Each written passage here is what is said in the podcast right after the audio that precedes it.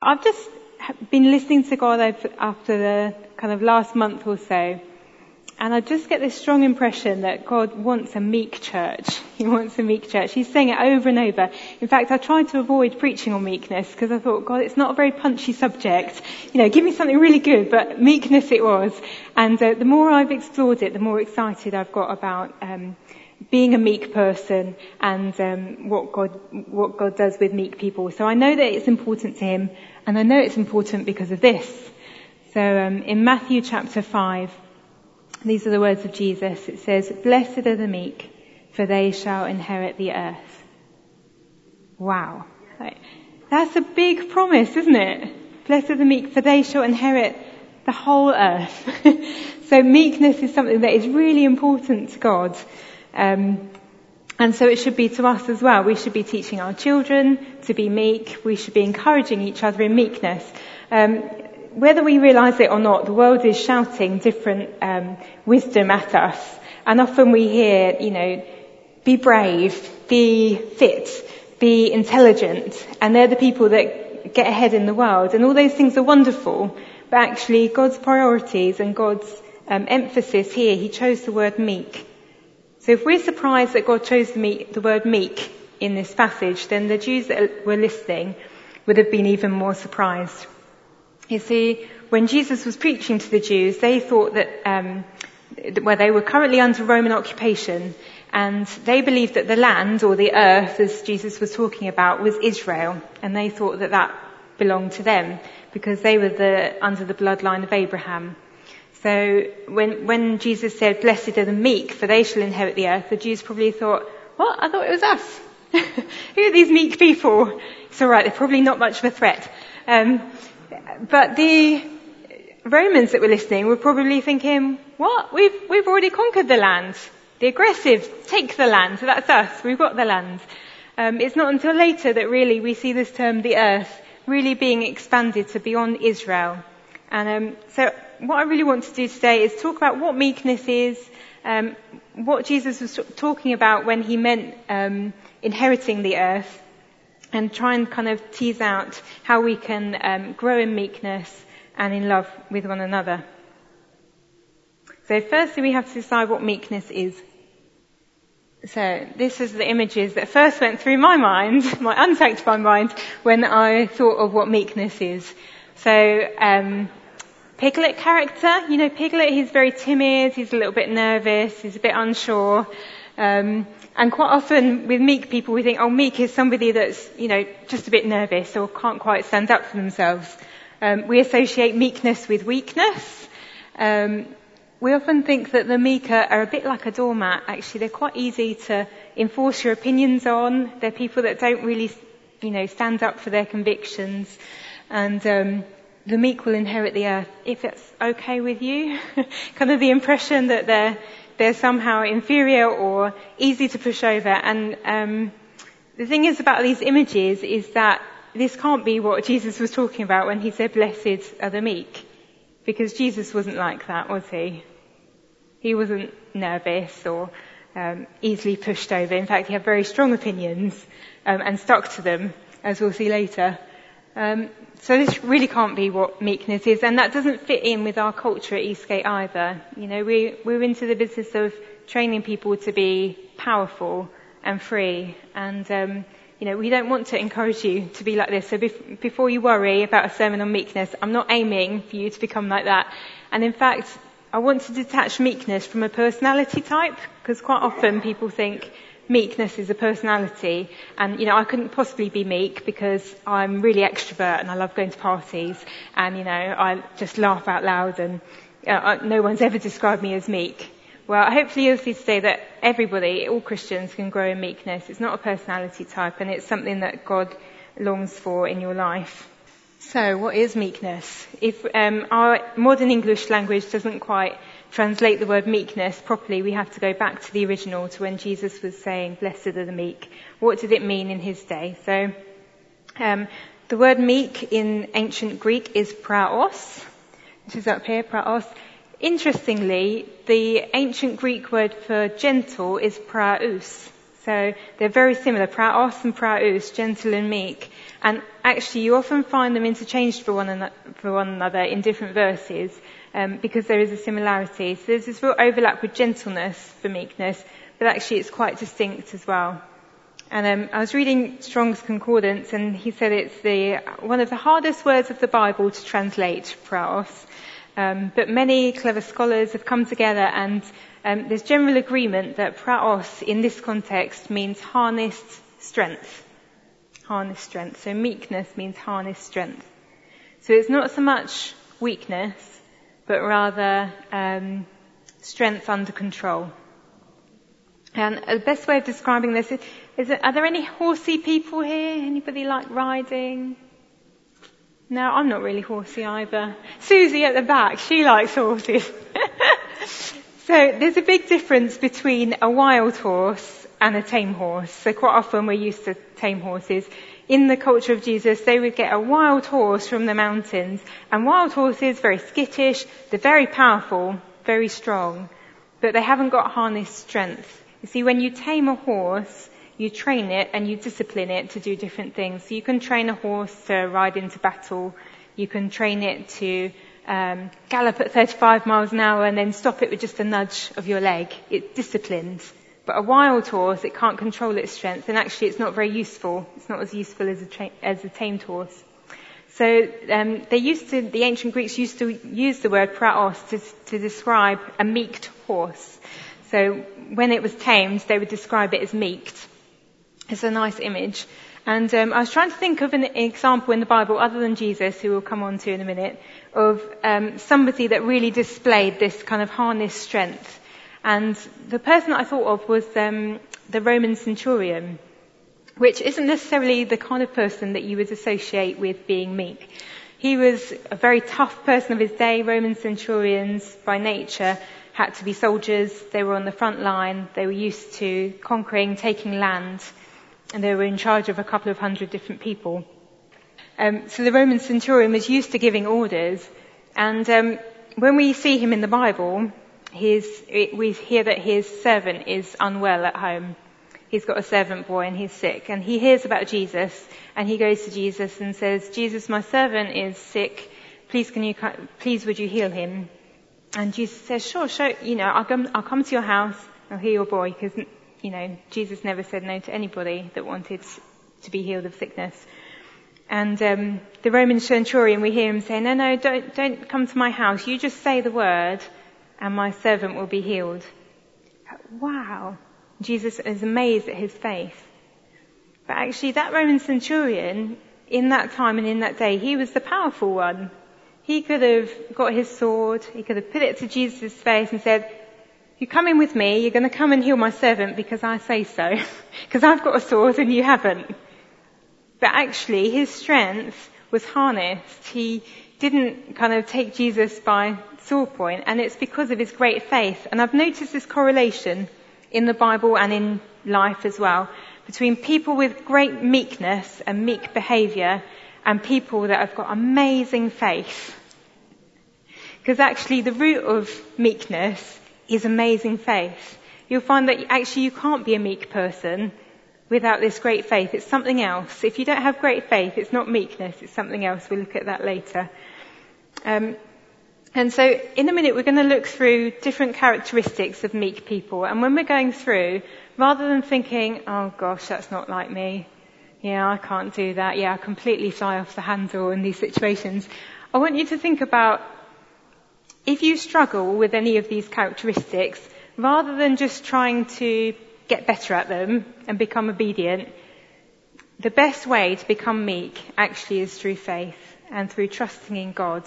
Um, so just bear that in mind. I had this image of faith and obedience like um, like two pedals of the bike, and they work together to propel you forward in meekness. And if you just take um, obedience, for example, if you just try and become meek, it's going to be really hard work and you won't be able to do it. It's what we call working under the law. And if you just have faith, but actually you don't obey, you're not going to get very far either. So we need to remember faith and obedience together. Um, there's this lovely verse in Zephaniah 2:3. Seek the Lord, all you meek of the land, you who do what he commands. So obedience isn't very popular in our culture, but meek people are obedient people. They're people full of faith and they're people that obey. And actually, when you get that combination together, meek people, whew, they do, they inherit the earth. They change the face of the earth. Right, so when Jesus said, blessed are the meek for they shall inherit the earth, he was actually pinching it from um, Psalm 37. So Psalm 37, um, we often know the famous part of it is verse 4. You've probably heard it quoted, take delight in the Lord and he will give you the desires of your heart. Um, but at the bottom of the psalm, in, in verse 11, it says, the meek will inherit the land and enjoy peace and prosperity. Who wants peace and prosperity? Yes, please. and the psalm really, it describes a group of people, and at the end it says that they're meek. So I want to look through the psalm with you, and then we're going to pull out different things from that psalm that are characteristics of meek people. And then we're going to look at it together and see if we can get a better portrait of meekness rather than the piglet picture and, and you know, those kind of things. So let's read this together. Do not fret because of those who do evil, or be envious of those who do wrong. For like the grass, they will soon wither. Like green plants, they will soon die away. Trust in the Lord and do good. Dwell in the land and enjoy safe pasture. Take delight in the Lord, and he will give you the desires of your heart. Commit your way to the Lord. Trust in him, and he will do this. He will make your righteous reward shine like the sun, your vindication like the noonday sun. Be still and wait for the Lord, and wait patiently for him. Do not fret when people succeed in their ways, when they carry out their wicked schemes. Refrain from anger and turn from wrath. Do not fret, it only leads to evil. For those who are evil will be destroyed, but those who hope in the Lord will inherit the land. A little while and the wicked will be no more. Though you look for them, they will not be found. But the meek will inherit the land and enjoy peace and prosperity. It's a beautiful psalm. okay, so let's pull out some things. Verse 3 in that psalm. If you've got it in front of you, do have it in front of you so you know that I'm not making this up. So verse 3 in Psalm 37 says they trust in the Lord. So like we said with faith, the absolute starter for meekness is that you trust in the Lord. And you know, trusting sometimes is taking a step and going to block A and you don't know what block B is going to be. So it's an exciting way to live. It can feel nerve wracking, but it's the best way to live. Trusting in the Lord. Um, in verse 4, it says that they delight in Him. They're full of joy. You know, meek people, they're not cowards, they're not nervous, they're full of joy. If you want to know what a meek person looks like, if it's somebody that's always complaining, or if things are always a duty for them, that's not meekness. They delight in him because they know and they trust him. In verse 5 it says that they put their faith in him regardless of those around them and they commit to him in obedience. I love this one. I'm going to read it again. They put their faith in him regardless of those around them that's what they're encouraged to do. Put their faith in Him regardless of those around them and they commit to Him in obedience. Meek people can look really, really stubborn, actually. because when they hear from God and they know something, they lock eyes with Him and anything that everybody else says actually is not going to sway them. They're very, very stubborn. I don't know if um, your parents ever told you this, but the um, the whole proverb, um, it doesn't matter what everybody else is doing. You just do what you're meant to do. You just do what's right. It doesn't matter about anybody else. You just do what you're doing. And actually, it's not that bad advice. Because meek people actually, it doesn't matter what other people are saying to them. That's wrong. It does matter what other people are saying, but God's voice always trumps everything else. And so they're steadfast and they set their gaze on Him. Um, when I was chatting to a, uh, there's a, a, a, youth that I know that's really passionate and full of love of Jesus, and I was asking her parents, you know, how did you nurture this in her life? What what are the kind of keys in um, helping them in their relationship with God? And they said, you know, I think we just always taught her to be an individual, that you're you're you. You're not like anybody else and don't try to be. Just what God's given you, you just, you just do that. You just go that way. What God's told you to do. Um, don't worry about what everybody else is doing. You do what God's called you to do and that's what meek people are like. Verse 7. Uh, meek people are quiet and still before the Lord and they wait patiently for Him. This is a hard one, right? They're quiet and still before the Lord and they wait patiently for Him. See, meek people have this sort of quiet steadiness about their lives. And they have it because they know God's omnipotent. They know He's everywhere. They know He's in control. And they're not going to freak out. it doesn't mean, because actually when, when they're quiet and still before the Lord, it can look like they're not doing anything. You think, aren't you bothered about this situation? And they're just quiet and still. And, and actually, it's not that they're doing nothing. It's that they're steadfastly holding on to this faith that they've got in God because He said something and they're believing it. It's proactive. It's not lazy. Meek people aren't lazy at all or passive. In fact, it takes a lot of strength to put your faith in God and it takes a lot of strength to stay quiet and still before the Lord and wait patiently for Him. Verse 8. Meek people refrain from anger and worry and they maintain an eternal perspective. An eternal perspective is, is really important. if you have an eternal perspective, you won't be as tempted to take justice into your hands and get really angry with somebody. If you have this eternal, eternal perspective and this faith in God that He is omnipotent, that He is working in your life, then actually you're going to be far less worried about things because you've got this great faith. John Piper says that the meek take criticism without lashing back or being defensive. They're secure in Him. And people like that, pe- meek people, they're a real joy to be around. I love being around meek people. And it's really powerful actually when you see meekness in somebody's life and when other people who aren't in the church see your life and you're walking in meekness, it's really powerful. It's a high standard. So, does this look a little bit more like Jesus, this portrait of meekness? Well, I want you to think about Oh, missed one. They're full of hope in God. There you go. Full of hope in God. So meek people are hopeful. They don't despair because they maintain that eternal perspective. I want you to think about now Jesus at one of the hardest points of his life. So the end few days of his life when he was under the most pressure, when things were the hardest for him. And we're going to go through each of these and we're going to think, hmm, was Jesus like that? So did Jesus, in, in those final days, going towards the cross, did he trust God? Yeah, he did. So he said, Father, thy will be done. He trusted God's will over what he was feeling. Did he delight in him? Where it says, for the joy set before him, he endured the cross. He delighted in God's will more than what he was feeling. Um, putting his faith in God, did Jesus put his faith in God regardless of those around him? Yes, he did. One of my favourite stories.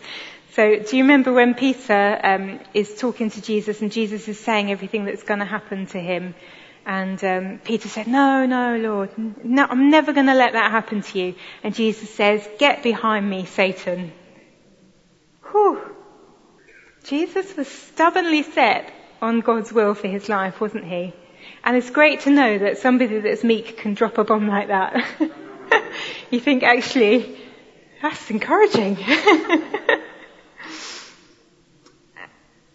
Was Jesus quiet and still before the Lord? In Isaiah 53, it talks about Jesus in his last hours and it's quoted later on in Matthew. It says, He was oppressed and afflicted, yet he did not open his mouth. He was led like a lamb to slaughter, and as a, sleep, a sheep before its shearers is silent, so he did not open his mouth. He didn't complain once. You know, when people were spitting at him, when people were lashing him, when he was in so much pain, He didn't, he didn't resort to anger. He didn't resort to worry. In fact, the amazing thing is, he maintained that eternal perspective so that when he was hanging on the cross, when the thief next to him said, Jesus, remember me, he didn't lash out in anger or worry, he lashed out in forgiveness. and he said, today you'll see me in paradise. That's an eternal perspective. Blessed are the meek, for they shall inherit the earth. And Jesus did, didn't he? He inherited the whole earth through his meekness. You think he couldn't have done it any other way. He couldn't have gained the earth by being aggressive. He couldn't have gained it by calling legions of angels to help him, and he could have. He could have done that. But this was the way that God chose, and Jesus walked in such meekness and such humility. It's the most wonderful example for us. And I do wonder, you know, when Jesus said the Beatitudes, when he said, blessed are the meek, for they shall inherit the earth. I wondered if he knew the gravity of that situation and what that would mean in his life. You know, I really believe that Jesus never said anything flippantly. You know, he didn't say that beatitude just to encourage people that were a bit timid. You know, oh, you're blessed. You're going to inherit the earth. It's okay. You may think like you're not winning at the moment, but it's alright. No, Jesus was talking about something far greater. So that when the time came when he was put to trial, when he was being punished for something he didn't do, actually he knew what it was to be meek and he knew the importance of meekness to his father and completely submitted to him. He was not hypocritic, hypocritical at all. I love this quote. It says, meekness is strength in gentleness. It avoids unnecessary harshness, yet without being compromising or being too slow to use necessary force. It is temperate. I'm going to read that one again. So meekness is strength in gentleness. It avoids unnecessary harshness, yet without compromising or being too slow to use necessary force. It is temperate. You know, timidity is the counterfeit of meekness. So when you're timid, you're too frightened to use force. You're too frightened to confront because the root of timidity is fear. But when you're a meek person, you may feel frightened, but that your root is faith. And so when you face a situation that needs confronting, you don't run away. Actually, it's really important that we know that meek people aren't passive people and they're not timid people. They're people that are set forward in faith and obedience. And um, yeah, timidity is is a poor counterfeit of meekness. We're not to be a timid people, but we are to be meek. And meekness sometimes means taking a stand when nobody else will. Does anybody know who this lady is in the picture? Rosa Parks. It is Rosa Parks, one of my heroes. And um, Rosa Parks grew up in Montgom- Montgomery, Mont- yeah, Montgomery, I think it is, in Alabama, anyway. And um, when she was in her prime years, her working years, in her 40s, um, in in the 1950s in Alabama, there were segregation laws on transportation, which meant that when she got a bus, the bus was separated into black and white, so they couldn't sit together. And quite often, the first, on this particular bus line that she used to get, the first four rows were reserved for white people, and black people couldn't sit there. In fact, if a black person wanted to come onto the bus, they would have to go and get their ticket from the bus driver, step off the bus, they couldn't walk through the white people to their seat, step off the bus, go round to the back, through the back door, and then they were able to sit down. And not only that, but there was a movable barrier. So after the four rows, there was a barrier, and if more white people got on, the barrier could be picked up by the bus driver and moved back and put, you know, after row six or something like that, and allowing more white people to sit on. So when Rosa Parks in 19, oh, 1955 got onto the bus, um, she was sitting in about row six, and more white people got on, and the bus driver came up to her and said, "You need to move." And he moved the barrier, and she refused to move. This is what it says in her autobiography. When that white driver stepped back towards us, when he waved his hand and ordered us up out of our seats, I felt a determination cover my body like a quilt on a winter night. People always say that I didn't give up my seat because I was tired, but that isn't true. I was not tired physically, or no more tired than I usually was at the end of a working day. I was not old, although some people have an image of me being old then. I was 42.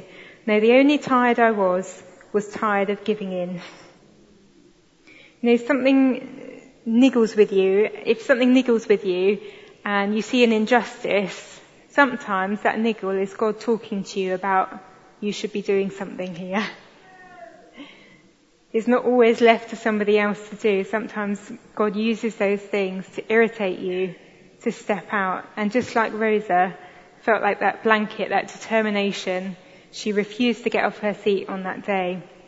Interestingly, 12 years earlier, she was on the bus with the same bus driver that she had in 1955. And um, she got on the bus and bought her ticket, went to walk through the bus, which she legally wasn't allowed to do. She should have got off and out and round to the back. And the bus driver said, no, no, no, off you go. You need to go round to the other door. She got off the bus and the bus driver drove off without her. And she said, my my petitioning didn't begin in 1955, so I did a lot of walking in Montgomery. She did a lot of walking. So it wasn't a sudden thing. When she was arrested in 1955 and she refused to give up her seat, a police officer arrested her. As the officer took her away, she recalled that she asked him, why do you push us around? And she remembered him saying, I don't know, but the law's the law and you're under arrest. See, that's timidity or passivity at, at its best, that policeman. That wasn't brave behaviour, although he looked more brave by being the powerful one arresting. She was the one actually that was walking in faith and meekness.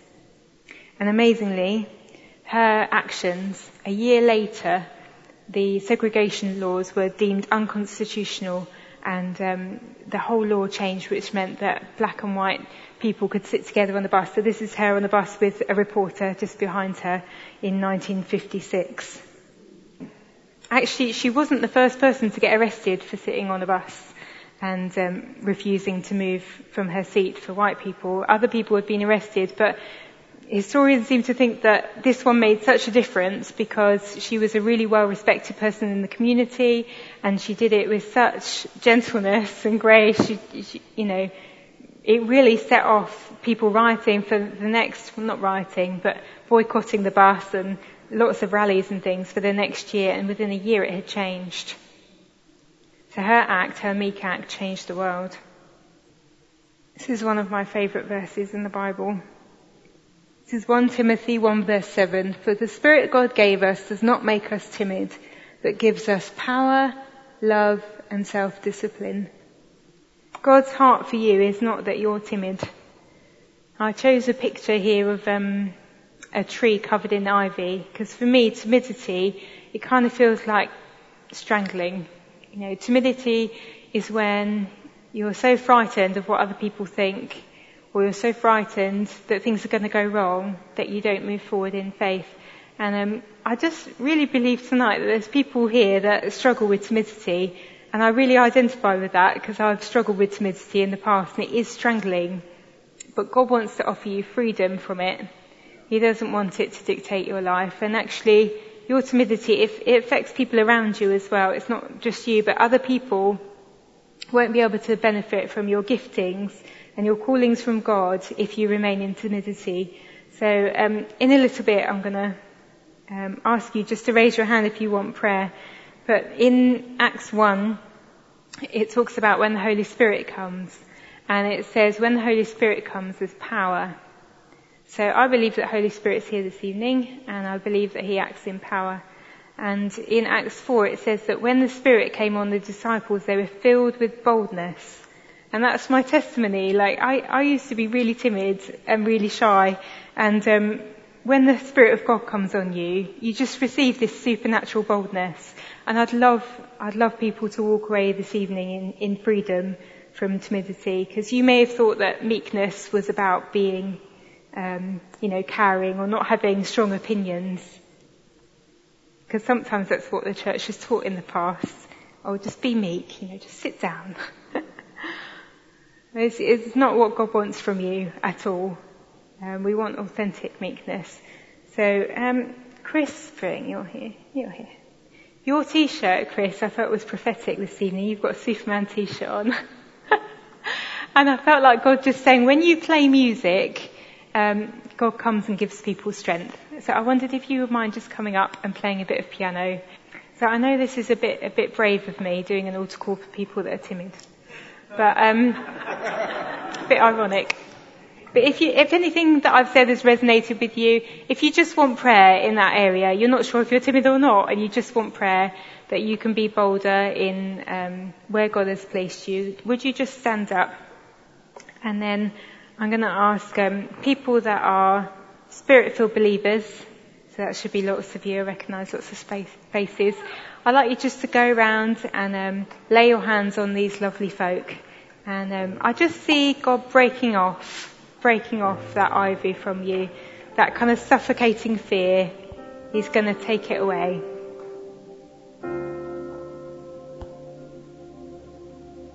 So just pray for the Spirit of God to come, see what He says. Keep it simple.